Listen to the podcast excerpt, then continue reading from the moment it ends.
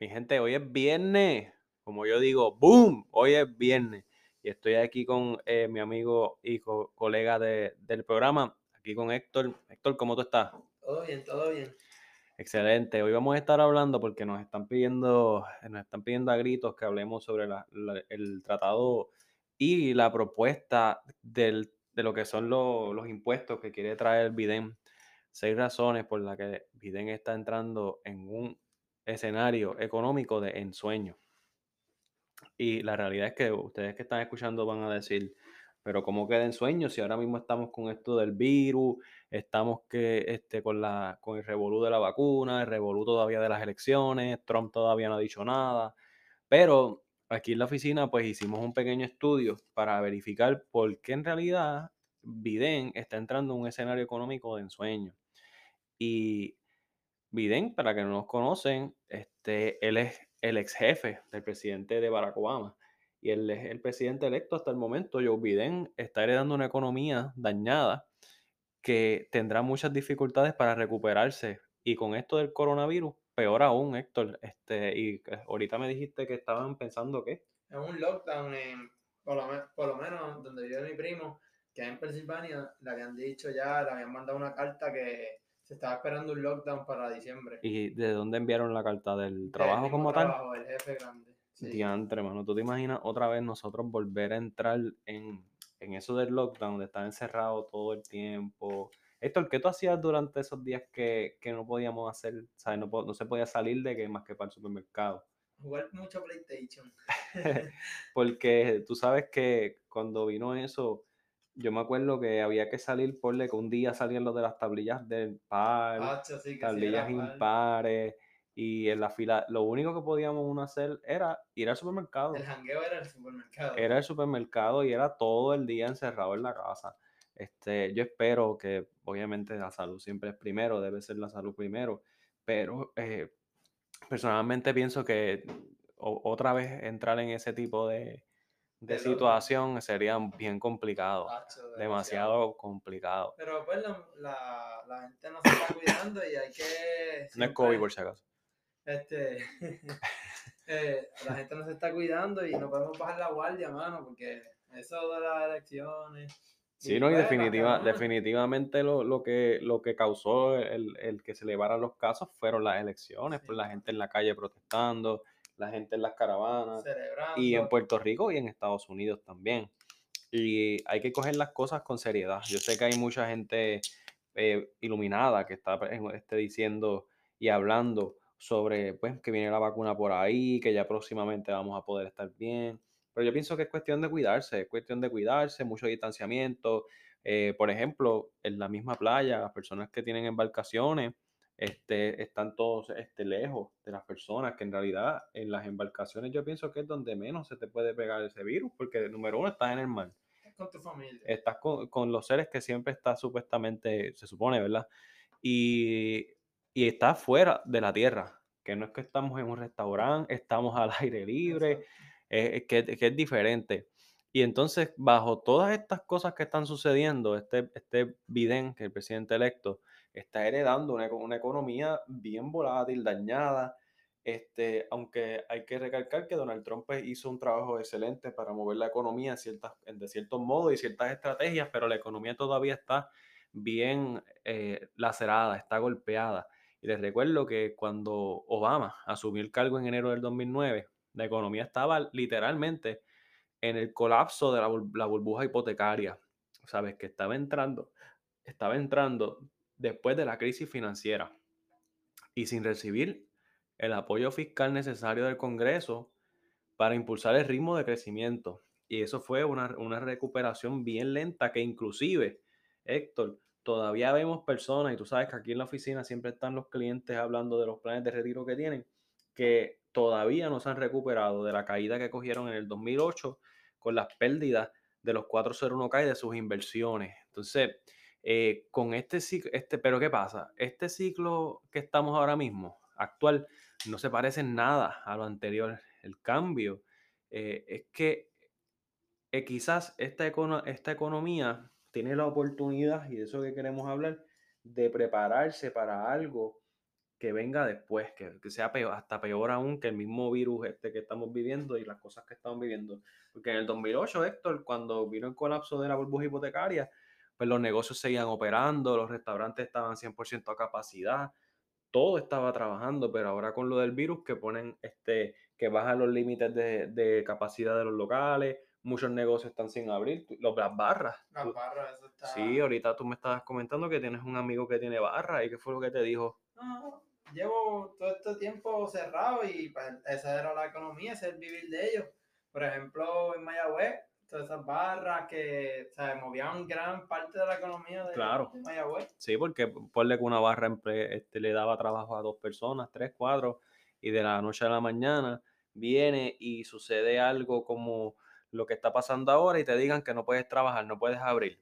Entonces yo me imagino que eh, ellos van a estar sin abrir hasta nuevo aviso. Hasta, Y ya están casi, casi a punto de cumplir un año de estar cerrados. Es increíble. Barras que se llenaban por completo antes. Este, y Puerto Rico lo que le gusta también mucho es el chinchorreo. Exacto. Tú sabes que aquí en Puerto Rico estamos identificados como los, los, los reyes del chinchorreo. Inclusive, tú sabes que hay personas que viven en los chinchorros. ¿Tú sabes eso? Nacho, ¿no? Pues no es que viven, es que siempre que vas está la misma gente. O sea, que eso que es que están son un- es una fanaticada, viven allí. Y entonces ese, ese tipo de negocio, pues, está cerrado y va a cumplir ahora un año de estar cerrado.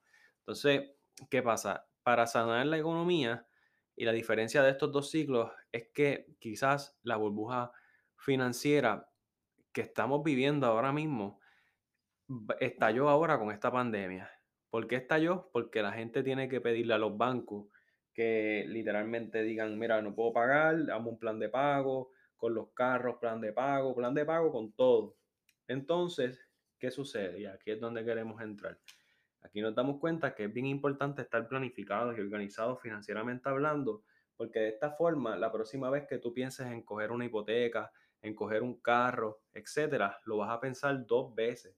Porque tú sabes, Héctor, que aquí viene mucho cliente y nosotros siempre le estamos diciendo, mira, tú sabes lo importante que es dar pronto para una casa, pero ¿qué te dicen en el banco? No, no, coge el acero pronto, olvídate, no des nada, hasta los gastos de cierre los financiamos también.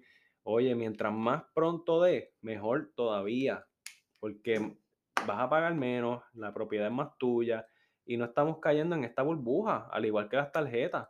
Porque cuando explotó todo, ¿tú te crees que la gente en verdad estaba preocupada por la salud? Tú sabes que no, porque estaban preocupados Por las casas. por los chavos, por los chavos, porque pues, por, ¿cómo voy a pagar esto o esto? Todo es pagar deuda, pagar deuda, ¿cómo, sabes?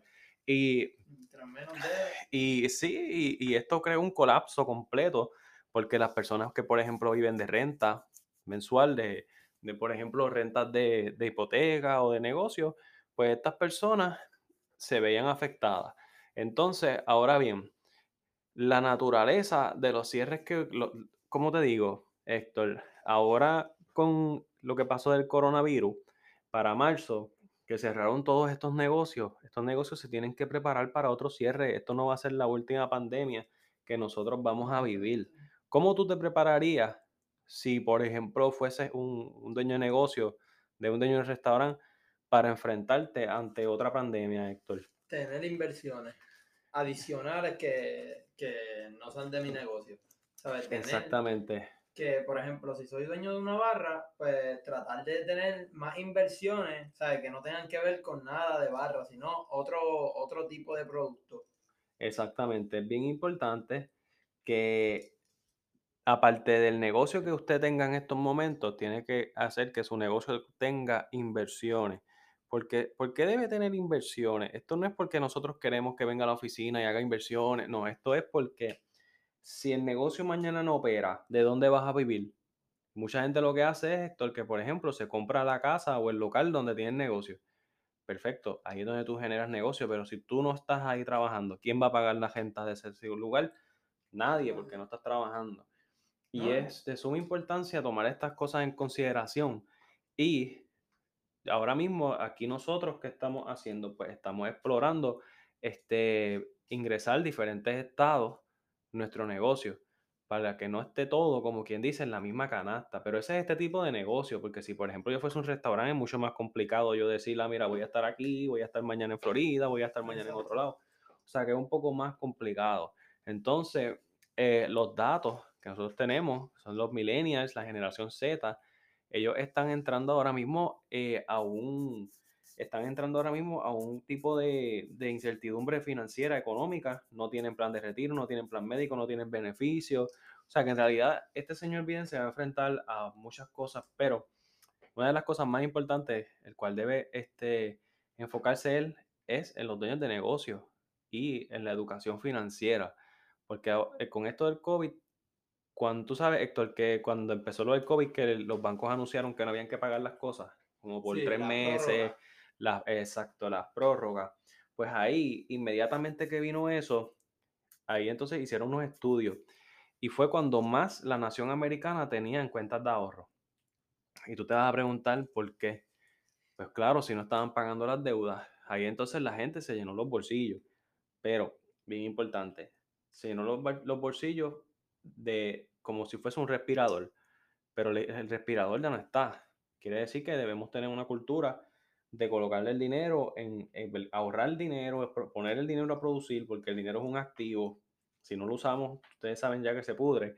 Y entonces, en el sexto lugar, pues también se está hablando sobre la vacuna, que es 90% efectiva y la está haciendo la compañía Pfizer. Sin duda alguna, esto va a tomar mucho tiempo para que esta vacuna esté disponible y más aún disponible para todo el mundo que se lo va a poner. Pero no podemos eh, permitir que todos estos desafíos a corto plazo puedan distraernos a nosotros de escenario económico que viene para los próximos cuatro años. ¿Qué tú harías, Héctor? Preparándote, tú que eres generación este, Z, ¿eh? ¿verdad? Sí, apenas tengo 19 años y, y lo que haría ahora mismo fuera invertir comenzar a tener inversiones porque aunque el dinero lo tenga dinero para defenderme, pero esto es como el juego baloncesto. Si uno no encesta el balón no vamos a ganar nunca, ¿verdad? Pero pues así mismo pienso que esto. Y de verdad lo que pienso hacer es tener inversiones por estos próximos cuatro años. Es lo más importante, es lo más importante. Y tú sabes bien que aquí en la oficina hemos tenido muchas personas que han venido llorando diciendo que no pueden con su negocio, que el negocio no esto, que el negocio aquello. Pero la pregunta oficial, no, entendemos completamente eso, pero cuando el negocio estaba haciendo mucho dinero, tomaron tiempo para quizás sentarse con alguien como nosotros, expertos en finanzas, para literalmente crear inversiones, crear este un plan estratégico financiero, ingresos pasivos. No lo hicieron. No lo hicieron. Y vieron tanto que, pues, que le estaba, su negocio estaba abriendo en popa y como se descuidaron. Y esto es como todo, uno siempre tiene que estar pendiente a que hoy estoy bien, pero tal vez yo no sé mañana si voy a estar mal. Y es un pensamiento que pues puede llevarte a, los desastres financieros, como que, ah, yo estoy bien, hoy mi negocio me está yendo bien hoy, y pues no, y no pensar en mañana puede costarte tu negocio, tu negocio entero. Que imagínate tú que tengas un negocio, el, el que tanto soñaste, por el cual te sacrificaste tanto, para que un pensamiento así te arruine tu, tu, vida, por decirlo así, porque no vas a tener tu calidad de vida que siempre tenías. Exactamente. Hacho, es muy costoso y muy arriesgado no tener, no tener ese pensamiento. No, y, y ese es el compromiso que nosotros tenemos de ayudarlos a ustedes a poder tener éxito financiero. ¿Se puede lograr? Pues claro que se puede lograr, pero tienes que permitir que alguien te ayude. Yo no, yo no soy entrenador personal, Héctor. Pues ¿qué yo hago? Yo contrato a una persona experta en ejercicio que me pueda entrenar. Pero yo no soy experto en eso, al igual que no soy experto en muchas otras cosas. ¿Y qué hago? Busco quien me ayude. Pues usted tiene que buscar una persona que lo ayude a gestionar lo que son sus finanzas, su economía, todo eso. Así que, Héctor, ¿qué tú crees? Sanguín, ¿vendrá bueno por ahí? Esperemos que sí y esperemos que todo el mundo se cuide y que no se piense en otro lockdown. Sí, sí, lo más importante, cuidarse. Así que mi gente, que tengan excelente fin de semana. Aquí en Garantiza tu Dinero, siempre damos las gracias a todos ustedes por respaldarnos. Buen día. Buen día.